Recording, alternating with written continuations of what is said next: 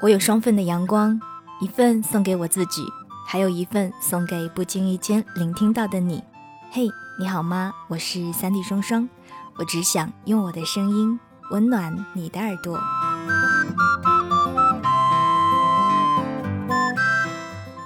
二零一四年的七月十四日，我拖着那个不断出卖自己喜好的粉红色行李箱，和我的朋友们一起去到了香港。大家都知道香港是购物的天堂，可我信誓旦旦地跟周围的朋友说，我们这一次去香港是要体验不同的文化，才不是去血拼什么的。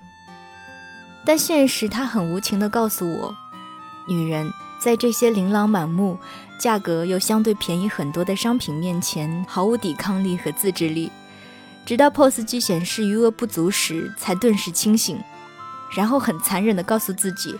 再买就剁手，可是余额都不足了，即使不剁手也买不了吧？哼哼，好吧，其实这一次的行程主要还是以兜兜转转为主的，嗯，大概是这样吧。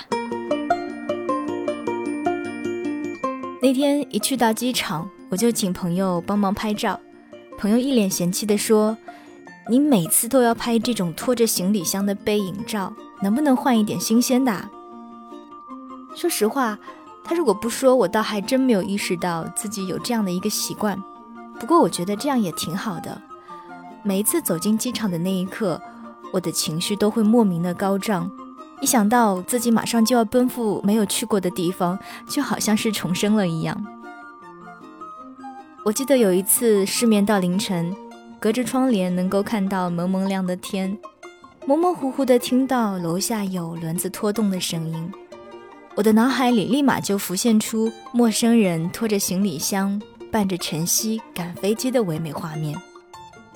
为了表达自己对旅行的渴望，我和自己的朋友分享了这一个美好的幻想，而朋友却一脸不屑地说：“你确定不是物业在拖着垃圾桶吗？”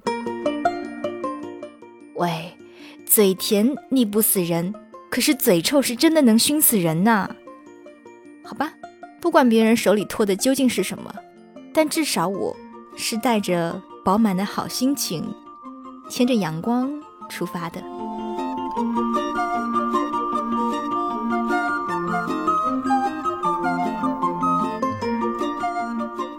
去到香港之前，上海的气温还算比较舒适。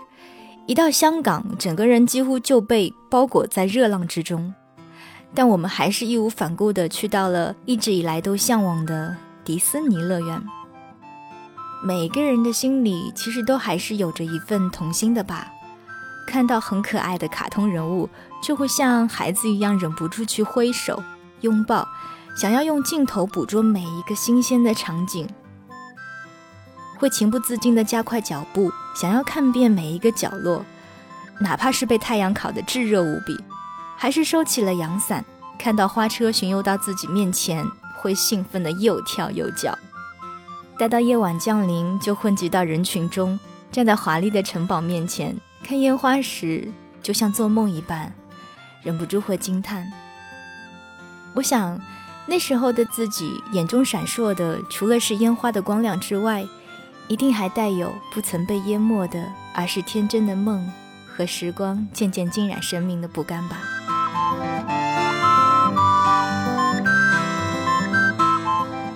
很多人都说上海是不夜城，我倒是觉得用这样的称呼去形容香港可能更合适不过。香港除了在夜晚灯火通明之外，在地铁站、马路上也到处都是川流不息的人群。每天回到酒店享用完宵夜之后，就又是新一天的开始。在旅行的第三天，香港就受到了三号风球的影响。晚上我们排队乘坐山顶缆车的时候，可是精彩，半分钟刮风，半分钟下雨，又半分钟微风拂面。等到大家都坐上车了，所有人都已经凌乱不堪。虽说它是缆车。但出乎意料的，和经验当中那个挂在空中的缆车不同，反倒是和过山车有一些相似，只是速度没有那么快，坡度大概也就三四十度的样子。不过站在缆车里上山，确实是一件非常考验人的事情。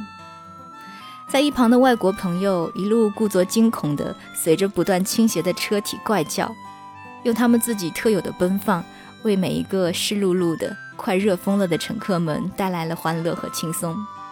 为他们的好心态点个赞吧。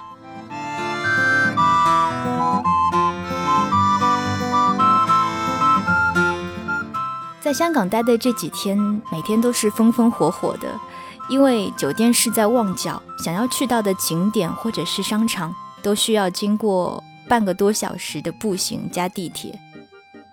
回到酒店，有一条必经的天桥，第一次经过的时候，看到了一个闪闪的小摊位。走近一看，架子上都是用镀金、镀银的钢丝做成的各种不同式样的英文名字，很是美妙。惊呆了我们这一群呃没有见过世面的姑娘。这些美翻了的英文吊坠呢，都是摆摊的阿姨用小钳子一点一点熬出来的。看着看着，我们就都动心了。但是想想，用五十港币换一根弯弯曲曲的钢丝，好像会有那么一点小奢侈。于是，本着勤俭持家好姑娘的特质，我开始和阿姨讨价还价。刚没说两句，在我们之前买的那个姑娘，她突然开口了，说：“这个已经不贵啦，你们摸摸看，阿姨的手都是老茧，她很辛苦的，就不要再让阿姨便宜啦。”我那个时候心想：“哦，原来香港也有托啊，这分明就是女儿和妈妈的节奏嘛。”但是又本着心地善良好姑娘的本质。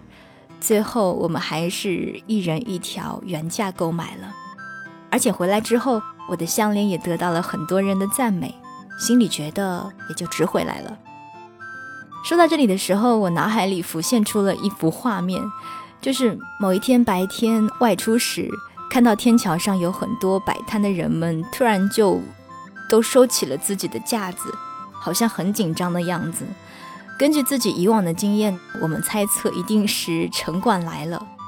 而在这个时候，同伴来了一句：“他们现在是被城管赶来赶去，到了晚上啊，这里可是阿姨一个人的天下。”我突然就意识到，难怪那个小姑娘说要拍照的时候，阿姨往后退了一步，没有入镜；而我说要不要给你做做广告的时候，阿姨好像也婉转的拒绝了。难道是和城管有关吗？呃，我这样说好像有点对不起阿姨了。明明阿姨就是一个认真靠手艺生活的乐观的人呐。嗯，就是这样的。哦，对了，嗯，我刚刚提到的那一个姑娘，其实并不是我自己误以为的那个托拉，她只是一个热情、主动、容易自来熟的。有一点小话痨的广州姑娘，我一想到大半夜的，她还发消息问我们要不要送宵夜到我们的酒店来的时候，我就觉得这个姑娘实在是太可爱了。虽然内心有一点小小腹黑的我，当时有在想，万一我们没有拒绝，她真的会再坐地铁回来吗？开玩笑了。其实每次旅行最开心的事情之一。就是可以遇见陌生的人，听他们说起很多不曾知道的人和事，甚至只是随口闲聊几句，都会觉得很是美好。来来往往那么多人，偏偏我们可以笑脸相迎，为对方停留片刻。这种美好的感觉，或许只有在异地的时候才会如此的强烈吧。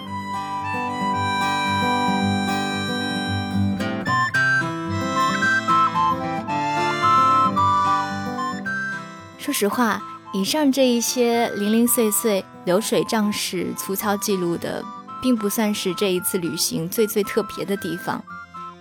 精彩的东西往往都要留到最后的，对吧？在香港的最后一天，我们终于吃到了我一直心心念念的冰火菠萝油。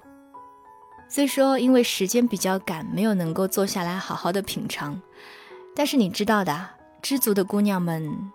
的幸福指数总是很高的。不过奇怪的是，我觉得它比以往吃到的都要难吃，味道平平，甚至都很淡。但令我很不解的是，我的牙齿又开始隐隐作痛了。平时只有在吃到特别特别甜的东西的时候，我的那颗脆弱的牙齿才会开始抗议。于是我就弱弱地问自己的朋友：“这个菠萝油甜吗？”他们带着不解和“你在开玩笑吗”的那种神情看着我说：“它必须是甜的呀。”而这个时候，一早上的画面就一幅幅浮现在我眼前。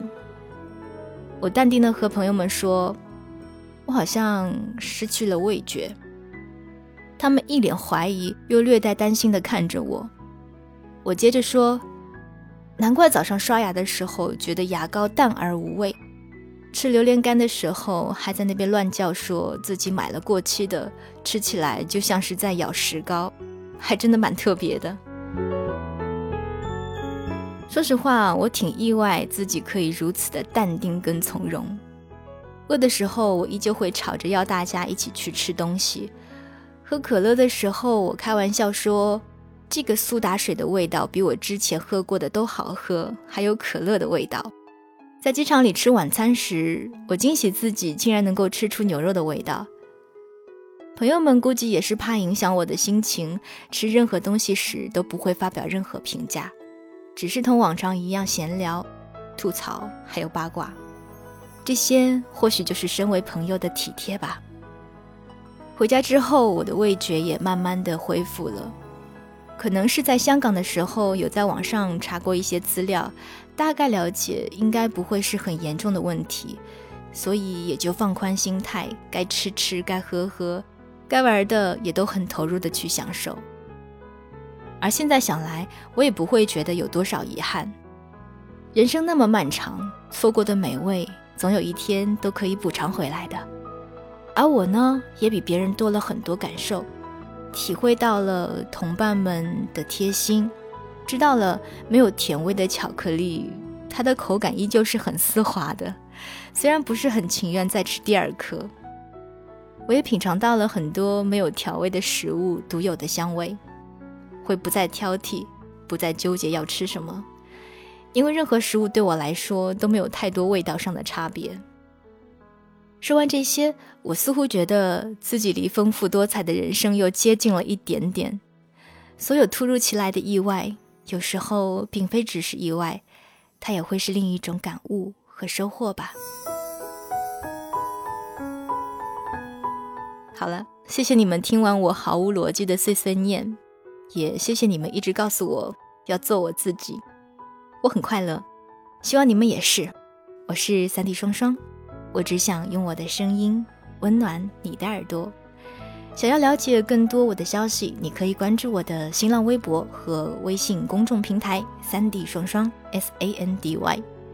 我有双份的阳光，一份送给我自己，还有一份送给不经意间聆听到的你。感谢您的用心聆听。拜拜。